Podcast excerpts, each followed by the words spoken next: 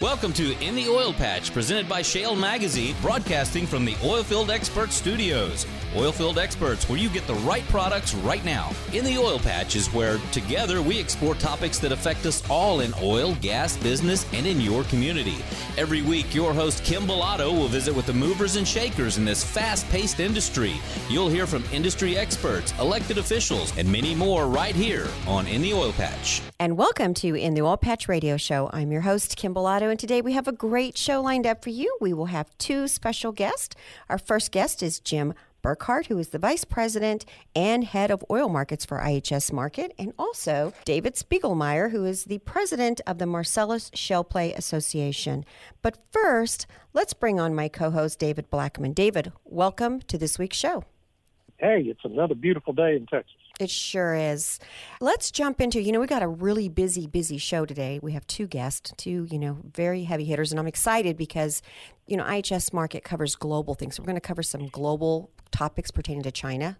Definitely important. What are they up to?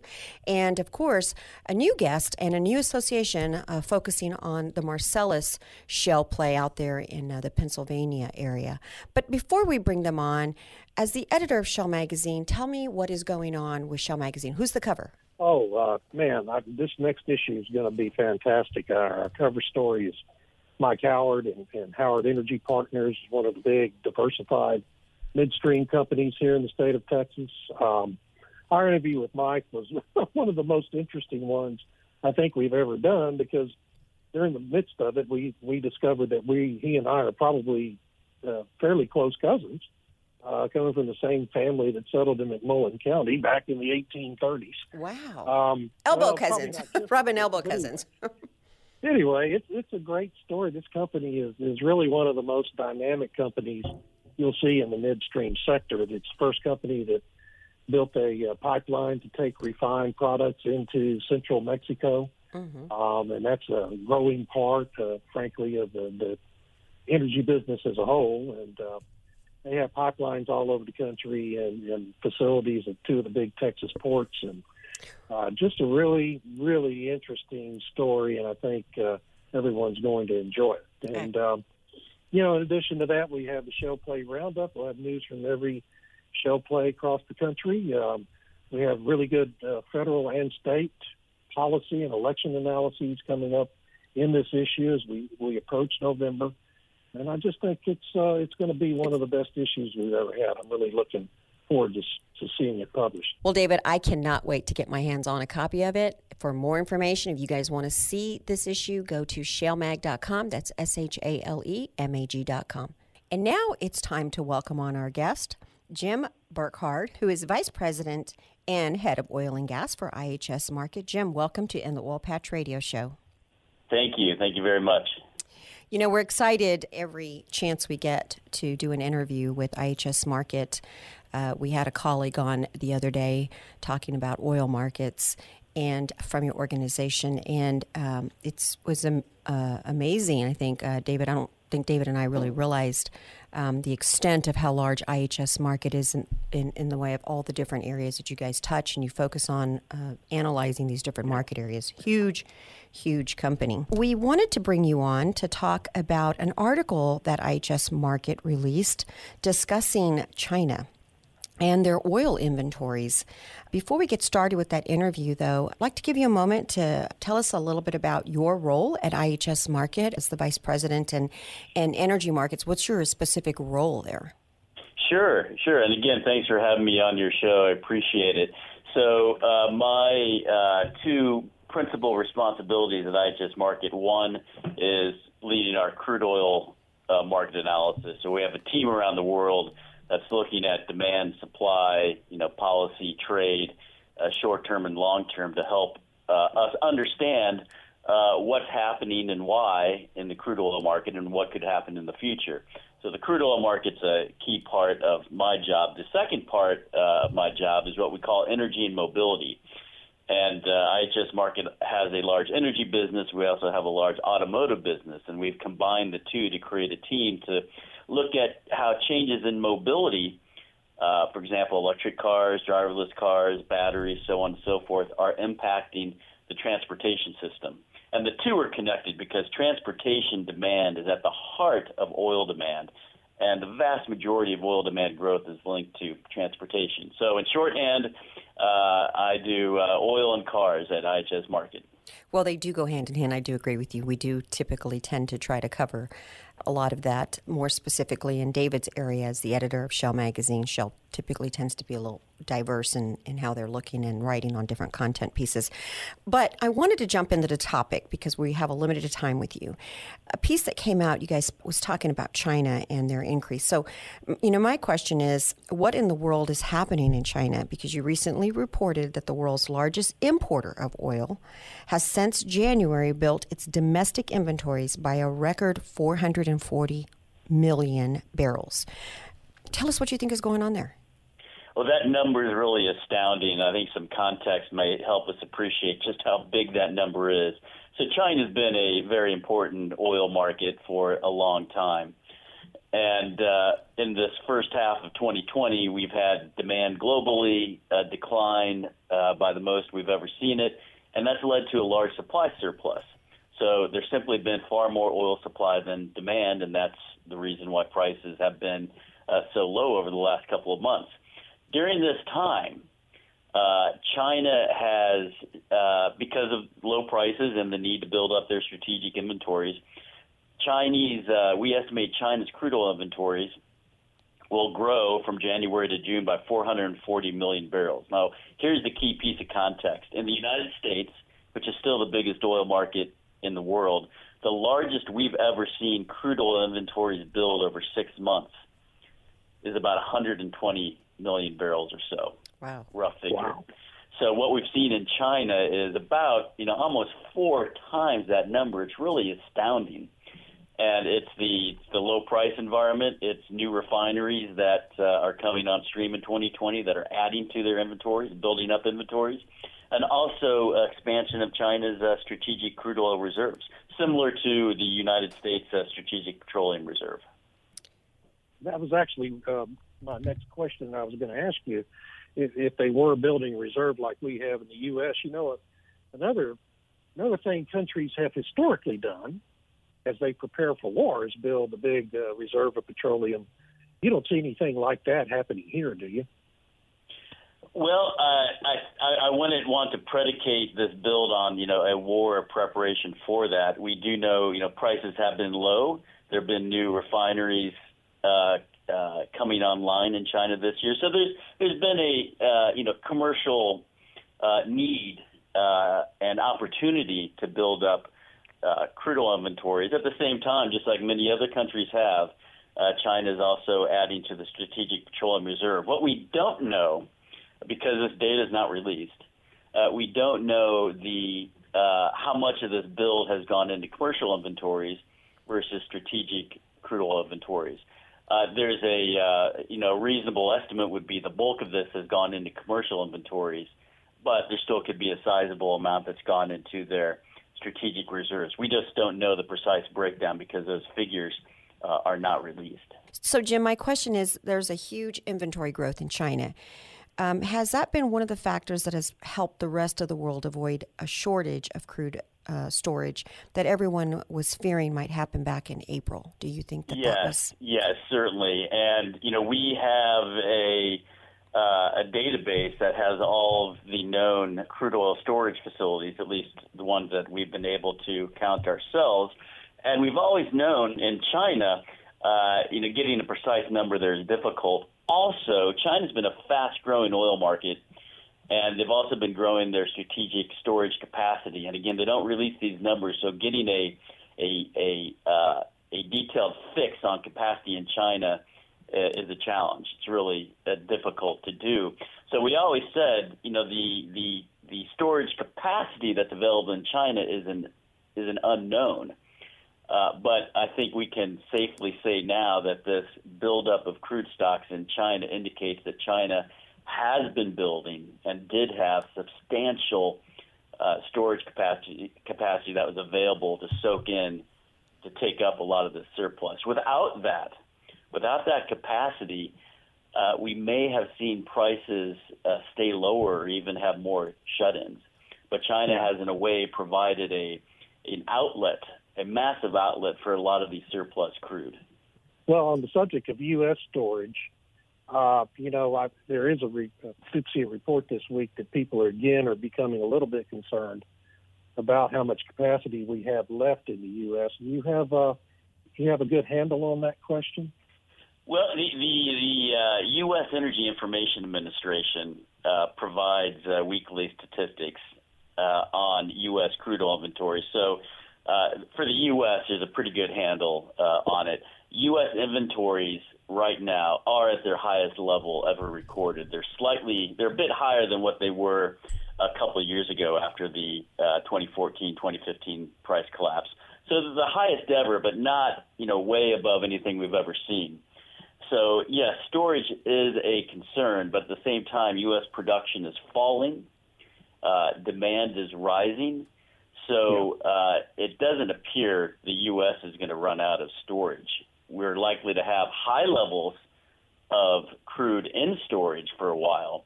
But at this point, it appears that the real danger of running out, uh, we've, we've running out of storage capacity. We've moved uh, beyond that. Again, that assumes that demand continues to recover. Very good. Well, Jim, thank you again for coming on in the Oil Patch Radio Show. We appreciate you stopping in and giving us your updated analysis on what's happening in China. I also encourage our listeners for more information coming out of, uh, you know, spot on analysis. Go to IHS Markit and uh, look around. There's a lot to, to investigate and, and learn about. Jim, once again, thank you for being a guest on In the Oil Patch Radio Show. Yeah, thank you very much. Appreciate the opportunity to talk with you. Are you a business owner feeling overwhelmed where to begin your business's online presence? Maybe you've spent thousands of dollars in the past just to be highly disappointed with the results. We understand because we were once you. Since then, we decided to hire the very best experts to help us and you. Let us send you our free business snapshot that will quickly show you your Google business rankings in these five areas reputation, ratings online, website, advertising and social media, and search engine optimization. All of these areas really affect how Google ranks your entire listing. So if ranking on page one is your goal, pick up the phone and call us now. 210 240 7188 or go to shalemag.com slash business snapshot. We'll be in contact with you within 24 hours. Once again, pick up the phone and call us now. 210 240 7188 or go to shalemag.com slash business snapshot. That's S-H-A-L-E-M-A-G dot com slash business snapshot. Start dealing with a company you can trust and will always be there for you.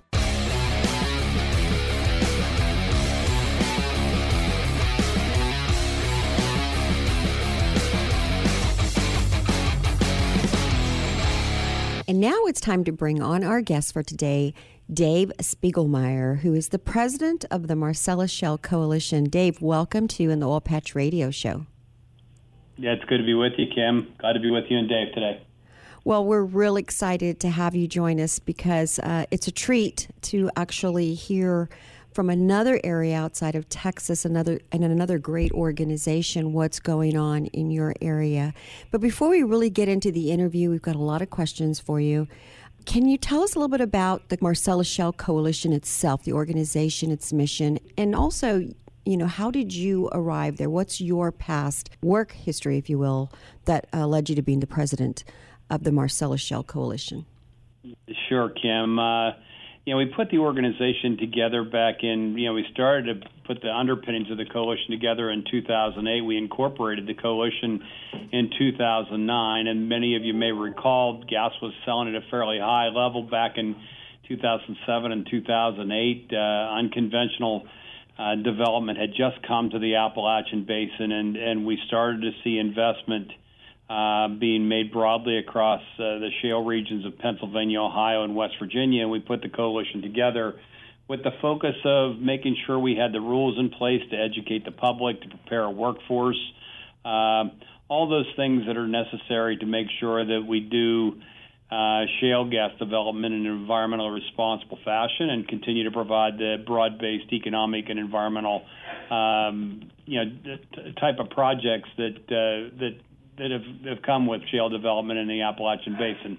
Put it in perspective, back then, I think the high mark for Pennsylvania, we were producing about 180 billion cubic feet of natural gas uh, from conventional operations at that time. We've now, you know, topped 6.8 trillion cubic feet. Nearly 20% of America's natural gas supply is coming out of um, Pennsylvania, and you include Ohio and West Virginia. You're talking over nine TCF, and um, the development has been pretty extraordinary. As for my background, this is my 37th year in the business. I the early part of my career, and it's been primarily in the Appalachian Basin. The early part of my career um, was in the utility side of the business. I spent the bulk of my career in the pipeline side of the business, and uh, also spent about 10 years working for um, upstream production. So. Um, fortunate that I've got a little bit of experience in all sectors of the business and um, I took over the coalition to manage the coalition as its president in 2013. Excellent. Well, uh, before we drill down a little bit and start talking about your specific area, um, I want to just discuss quickly. You guys had uh, your annual meeting not too long ago, and, and it's no secret that the past administration, the Obama administration, was really not a fan of oil and gas. There was a lot of heavy regulation that was put placed on the energy industry, uh, and then as President Trump entered. Um, you know, he made it known that he was very much a big supporter of oil and gas. And you guys actually landed President Trump to come and be your keynote at your, uh, you know, annual event. I want to know. Tell me what that feels like. Do you just pick up the phone and call the White House and say, "Hey, we're we're looking for President Trump. Bring well, Air Force One." I mean, uh, give us a, an understanding of what that was like. Kim, I think it helps to be a swing state. I mean, Pennsylvania mm-hmm. is certainly key to the president's election. And you know, we had him here. At, our annual conference is called the Shale Insight Conference. We had him as a candidate in 2016.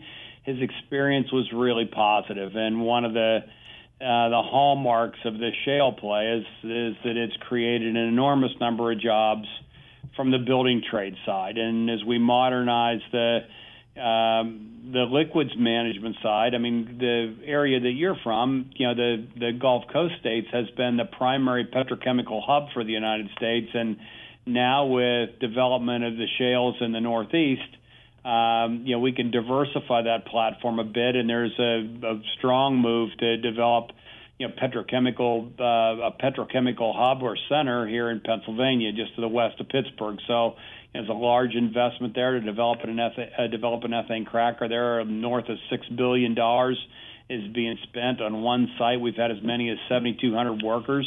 Uh, our building trades are basically flat out building uh, the facilities necessary for for that industry, and the president recognizes that, and uh, he's leveraged his relationships with uh, the building trades to help uh, gain an understanding of why domestic energy development is absolutely critical to our future, and I think he's been successful on that front as well, getting much of that newfound uh, supply of energy to the market has been absolutely critical, and one of the things that some that oppose fossil fuel development, natural gas development in particular, have worked to block pipelines. The president understands how vitally important pipelines are.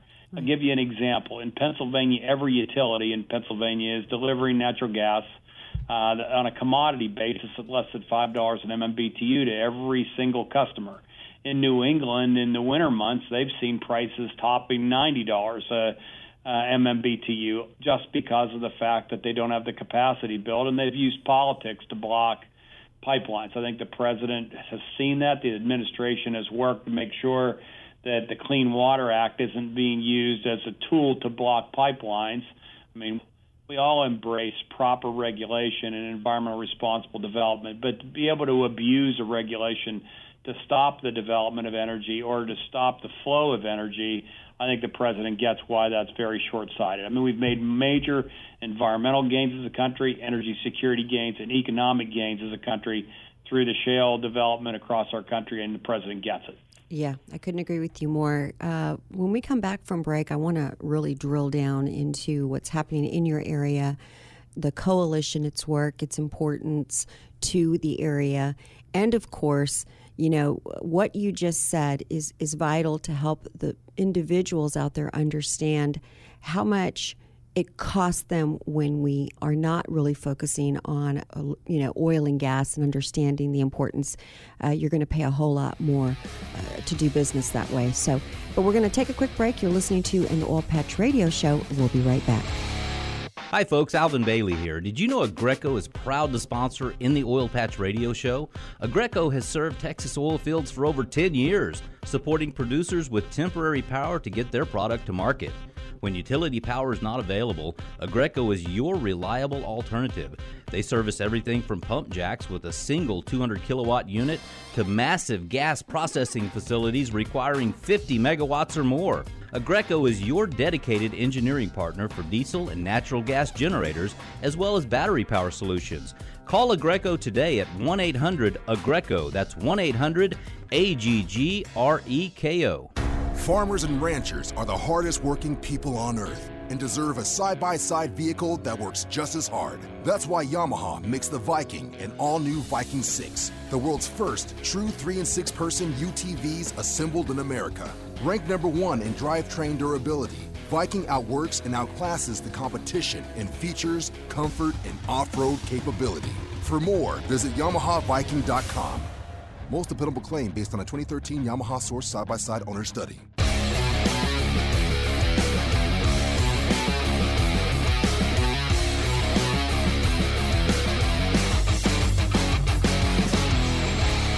Welcome back to In the Oil Patch Radio. I'm David Blackman, uh, my co-host Kim Bellotto, and our special guest today, David Spigelmyer, who's the president of the Marcellus Shale Coalition. And one last question, uh, before we go into more meaty topics.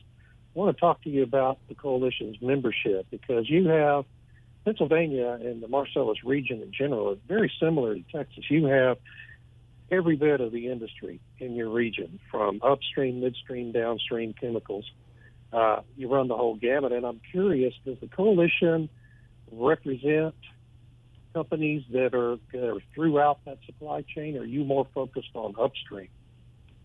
No, I think I think it's fair to say, David, that we started the coalition with a very much a heightened focus on the upstream side of the business, and I, and, you know, I look at the coalition almost as an, operating in phases. Early development, we were very much focused on trying to demystify shale gas development with communities and uh, local governments, leaders, and uh, throughout Pennsylvania where shale was going to take place. I mean, unconventional shale gas development had never taken place here. We did have a fair amount of shallow conventional wells in the western part of Pennsylvania and the northern part of Pennsylvania, but this new unconventional business is one that required a fair amount of blocking and tackling on the public education side. But uh, you know, our coalition is certainly diversified over time, and the strength of the coalition that I represent is in the work of our committee. So, you know, we represent the upstream producers, as you mentioned. We produce, we uh, have a number of the major interstate pipelines and gatherers across this basin. Um, you know, we've got some downstream users and petrochemical folks that uh, are members of the MSC or of the Marcellus Shale Coalition. And one of the stronger pieces of our coalition, and certainly has helped us um, create va- a value proposition inside of our committees is that um, you know the the supply chain that supports this industry from top to bottom are members of the MSC. You know, at one point I think we've had more than uh, 150 members on the supply chain side. It's not quite that robust today, but we've got very vibrant communications that take place between those that are working in the field on the supply chain with our upstream producers, our midstream operators and pipeline operators, our petrochemical side, utilities, and even downstream uh, you know, power generators belong to the MSC as well. Wow. You're in the Marcellus region, and primarily you guys focus a lot on natural gas. And so your region probably hasn't been hit as hard as some of the heavy oil states or regions have. My question is talk to us about the kind of issues that you've seen your members, you guys have been dealing with for the past few months. Yeah, Kim, I'd probably disagree with you a bit there. I mean, certainly, you know, and just for your for your listeners, uh, the western part of Pennsylvania, northern part of West Virginia, eastern part of Ohio is an underpressured area of the shale. It produces liquids like ethane, pentane, butane, isobutane, propane, natural gasolines. It's not a heavy oil play. Uh, the northern part of this play is a, a world class dry gas play. Northern Pennsylvania, up along the New York State border, some of the best uh, production of dry natural gas that probably takes place across the country is occurring in that location. Um, you know, gas selling here in 2008, MMBTU at Wellhead it hit north of $13. Uh, we have some of the deepest basis discounts that occur in the United States today. I just looked at the primary interconnects here in Pennsylvania. We're averaging about $1.22. So, you know, we've seen rig counts decline. We've seen job reductions. We've seen uh, operators having to live within their existing cash flow, not av- not high availability of uh, investment capital out there to invest in the shale play right now. So it's had an impact on this play as well, much like it's had in the Permian. Very good. And that's part of the reason why I was very excited to bring you on was to give us an update of what really is happening in your area. We spend a lot of time throughout the year focusing on Permian Basin and Eagle Ford and what's happening at our ports. And uh, we just really have not had a lot of focus on your region, and I'm glad we're able to introduce it to our listeners and, and, and then understand what you guys are going through as well. We're going to get ready to go to break, but when we come back, I'd like to try to drill down a little bit more and talk about an article that came out which piqued our interest, and we wanted to bring you on the show. You're listening to And the Oil Patch Radio Show. We'll be right back. Remember this name, Oilfield Experts, to locate any part, anytime for your automotive or oilfield equipment needs. Oilfield Experts' specialty is those hard to find oilfield parts for your fleet maintenance needs, and we've been providing those parts and accessories to keep your tools turning since 1965. From the auto repair shop to the pump jack, call us for the right part right now. Write down this number Oilfield Experts, 210 471 1923. Again, that's 210 471 1923 and visit us on the web at theoilfieldexperts.com. Shale Oil and Gas Business Magazine provides services like print advertising and digital marketing. Our digital advertising services include website, email, radio, video, and social media. Shale also provides specialized web services from website management to search engine optimization and social media management. Visit our website, shalemag.com. Once again, that's shale, S H A L E, mag, M A G.com to learn more. Shale is your one stop shop for growing your business. Pick up the phone today and call 210 240 7188. Again, 210 240 7188.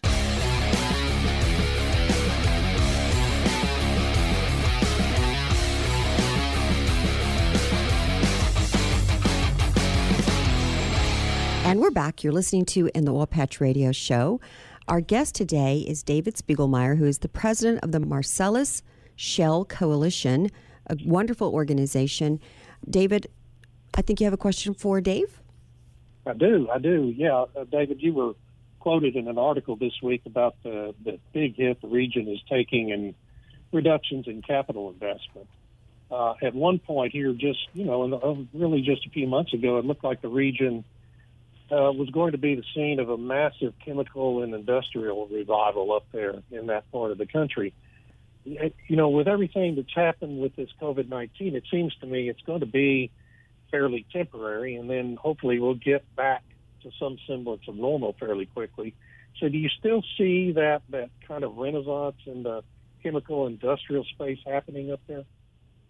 David, it's a really good question, and the answer to that is yes. I'm bullish about the fact that affordable energy, I believe, will be a linchpin to returning uh, economic prosperity to our country. I mean, we've when you think about natural gas, natural gas liquids, it's paints and coatings and sealants and tires and plastics and everything that you can touch and all steel and glass, plastics, chemicals, fertilizers, powdered metals, pharmaceutical medications, and today one in three of our electrons are produced with the energy we're producing here. So, you know, I do think the the slowdown is temporary. I think that natural gas and natural gas liquids will drive the renaissance uh, of a return to you know strong economic uh, uh, growth in our country, and certainly here in you know western Pennsylvania and the Appalachian region. I talked a little bit about the fact before that. Uh, you know, we've got a petrochemical hub being built here just to west of the Pittsburgh airport, six billion dollar investment that will basically take ethane and and develop uh, you know PE or polyethylene pellets that I believe will be the feedstock for new plastics manufacturing here in the north. I think what we've done some economic analysis Um, you know, 70% of plastic manufacturers in the United States are within 700 miles of Pittsburgh. So uh, we think there's huge opportunity for growth in that area as well. The pharmaceutical industry is headquartered in the Northeast. We think availability and affordability of the energy we produce will help uh, drive new growth and new job development in that sector as well. Uh, we've seen investment begin in um, in the agricultural communities, uh, uh, fertilizers in particular. You know, and and you know the the downstream opportunities for consumers alone. And we are utilities here in Western Pennsylvania near Pittsburgh.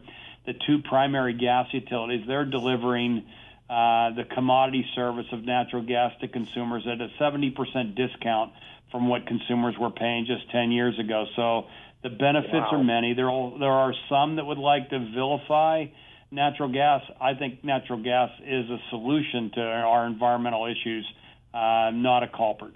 Exactly. You know, I have a question about policy. You guys have had some big policy issues that have been making the news in your part of the country in recent weeks. Tell me about the efforts the Pennsylvania Governor Tom Wolf has been putting on the new admission regulations in place out there. Yeah, there's an initiative called the Regional Greenhouse Gas Initiative. There are seven states in the Northeast that uh, have a plan to to curb CO2 emissions. Our coalition has not taken a, a firm position on the our RGGI or RGGI proposal, regional greenhouse gas emissions. Um, and the reason we have, we just haven't seen enough detail on that yet. Uh, I will tell you that we've seen $14 billion of new power generation investment, gas fired power generation investment in PJM. That's the regional um, ISO in this region for electric power.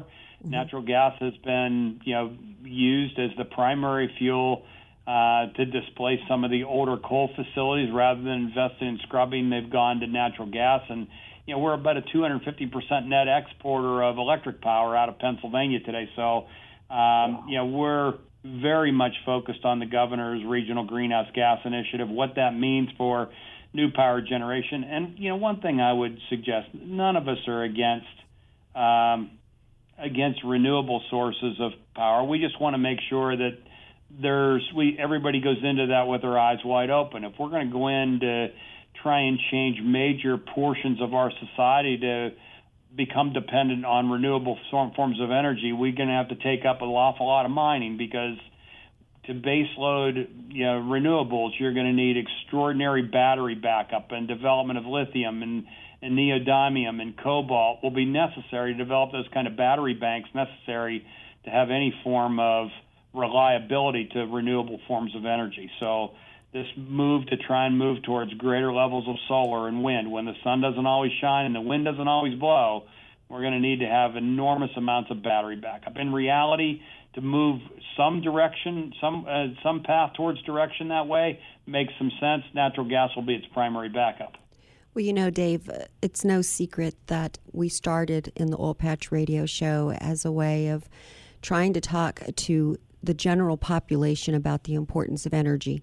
And you're hitting the nail on the head as far as why we're nationally syndicated because there's so many people that don't understand outcomes. So you may think we're going greener and it sounds great and you know everyone wants to go that route, but there are equal issues that we have to face as a country when we start doing that. And so I'm glad to see that, you know, what you just discussed is so vital for our listeners to hear that there is not always a positive outcome when you start, you know, going in a different direction without really thinking things through all the way through. So David and I, that's our job is to just try to make sense of some of the policies that really don't make sense or some of the uh, policies that they want to implement that are going to be very costly to the individuals. Can you afford a higher utility bill or can you afford, you know, to have to uh, pay more for a vehicle? There's all these different little things that everyone has to think about when we start, you know, wanting to make changes.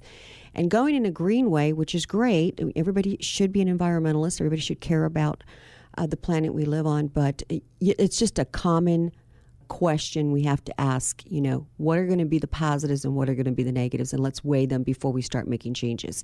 And that doesn't really seem to be happening all the time. We're going to get ready to go to break, and when we come back, we've got some more questions for you guys on uh, EPA coming up here. You're listening to an Oil Patch Radio Show, and we'll be right back. I'm Tracee Bentley, the CEO president of the Permian Strategic Partnership, an alliance of 19 energy companies located in West Texas and Southeast New Mexico. For the first time in history, our companies have come together with one goal in mind supporting our community. In 2019, our first full year of existence, we committed more than $30 million to support six major initiatives, built partnerships with dozens of community stakeholders, and helped secure an additional $1 billion in state and federal funding for roadway improvements in the Permian Basin.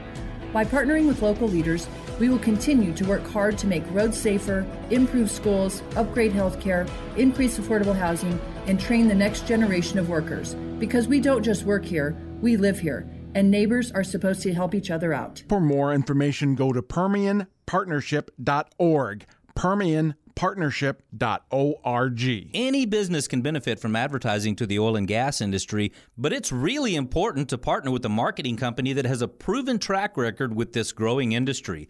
Shale Oil and Gas Business Magazine is the one stop shop that'll keep you in front of the customers that you need to grow your business. So let's start growing your business in Texas. Email us info at shalemag.com. Again, that's info at shale, S H A L E, mag, M A G.com. Or you can call us 210 240 7188. Again, that's 210 240 7188.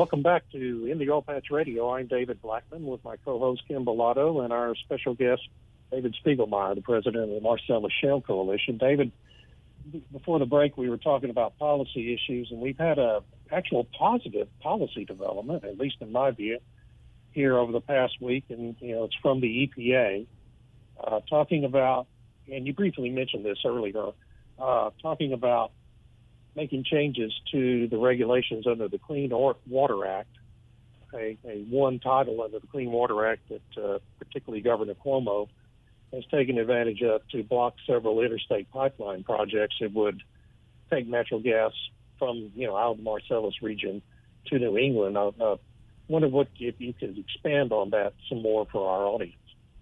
Well, I mean, when the federal government sees you know their rules being improperly administered by the states and without uh, provocation, basically using the Clean Water Act to block necessary interstate pipelines to get gas into energy starved regions of the country. I mean, I think we all have seen the pictures of, you know, French vessels loaded with foreign LNG parked in Boston Harbor.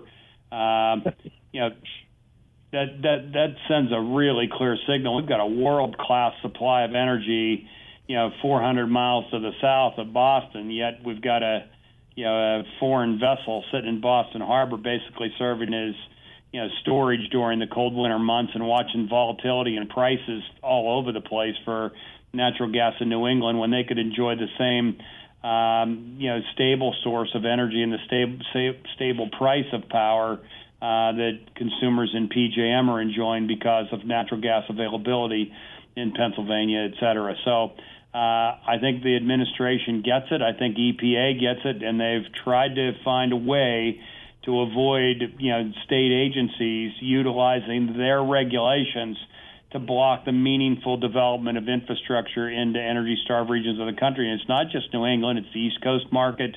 Uh, you've seen some moves to try and stop pipeline development into the West Coast markets as well.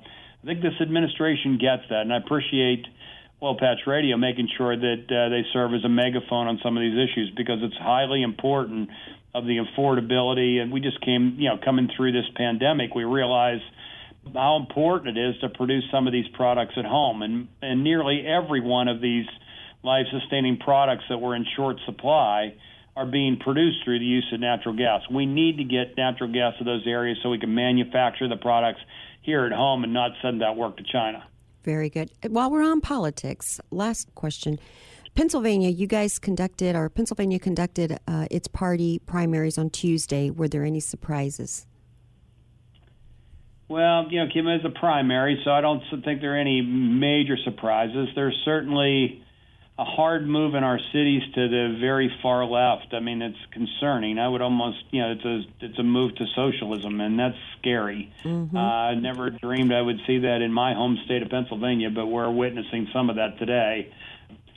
Anyhow, I mean, we need to make sure that that we continue the blocking and tackling to make sure that folks know the benefits of affordable and abundant energy, what natural gas means to their daily lives, that the environmental progress achieved in our nation, the reduction in sulfur dioxide emissions, the reduction in nitrogen oxide, total greenhouse gas emissions, and the reduction of CO2, you know, for years now is is not in spite of natural gas, but because of natural gas being used in power generation. Right. We are making major change through the use of the energy we're producing, you know, in the natural gas fields of Pennsylvania, Ohio, and West Virginia. Let's go back to the Marcellus Shale Coalition. Um, in the last few minutes that we have, your focus is not just on, uh, I guess, uh, lobbying efforts, but give us some of the core categories that you guys really focus on. And is there an area of interest that you're trying to build up for our listeners who might want to get involved in it? Yeah, certainly, Kim. I mean, early days were very much focused on workforce development, public education, uh, communications. You know, you know, my participation on your show today is part of some of the work that we do. Certainly, we have an advocacy arm. Uh, in our Harrisburg office. We do run an advocacy network. We call it United Shale Advocates as well. Folks that are in the public domain that see the benefits of our business, they operate through United Shale Advocates to support what we're doing. But uh, uh, we do significant training. We conduct a conference, you know, things like that. But you know, we've worked to to develop this state of the art environmental protections through our regulatory engagement we continue to try and to develop you know responsible operating practices and transparency in our operations. And you know early on this play was being developed primarily by folks that were from out of state. And now with our workforce training initiatives most of the workers here today I think seven and a half out of ten are from the Appalachian Basin. So we've made major progress on that front.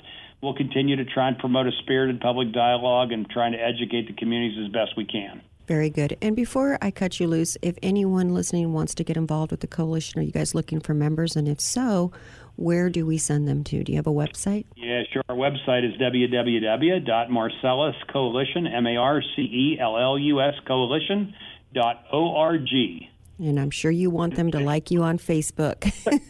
yeah, for sure. And we do have our conference. A lot of folks have canceled conference, but we are going to uh, conduct our conference September 30, October 1 in Erie, Pennsylvania, and looking forward to a very strong program at that point. And we go live on the 15th of this month for you know, taking applications for folks to attend our conference. Well, now that might be a conference I might want to attend, David. We might put that on the calendar.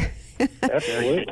well, Dave, from David and I, we want to thank you for being a guest on In the Oil Patch Radio Show, and we look forward to having you back on here in the future to talk a little bit about what's going on in your uh, neck of the woods. But thank you again for being a guest. Kim and David, thank you for having me. Really appreciate it. Well, Kim, that was a great interview with David Spigelmyer, and I, I wanted to touch uh, base on another subject. I've, I've seen a lot of social media traffic related to the State of Energy conference coming up in September in Corpus Christi, and I'm just uh, think it'd be good to give our listeners an update on the status of all of that. I couldn't agree with you more, David. You know, I think everybody has had cabin fever because uh, there's been a lot of uh, ticket purchases, sponsorships have been coming in left and right. Uh, whether we put out an e-blast making everybody aware of it or social media, the tickets are going quickly, and it's because we have State of Energy, a luncheon in which Mike Howard, we're talking about, uh, is the keynote. He has he has a lot of assets in South Texas, uh, the coastal bend area, whether it's Corpus, heading into Mexico he's you know a prominent midstream company for that area. So tickets are going like crazy. But we also have a mixer that night for women's energy network of south texas. And i'm so excited because i'm on that board. And it's a bunch of dynamic women great association or, or nonprofit to be a part of.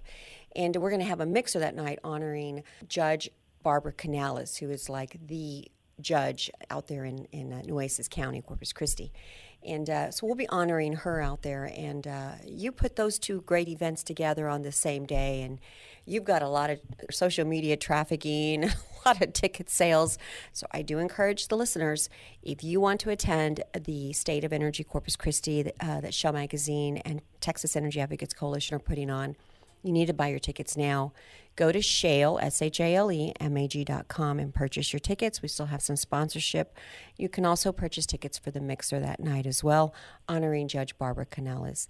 David, that is all the time we had for this amazing show. Thank you for being my co host today, and we look forward to having you on next week when I'm sure we'll have another great guest. We always do. In the Oil Patch is where together we explore topics that affect us all in oil, gas, business, and in your community. Every week, your host Kim Bellotto will visit with the movers and shakers in this fast paced industry. You'll hear from industry experts, elected officials, and many more right here on In the Oil Patch.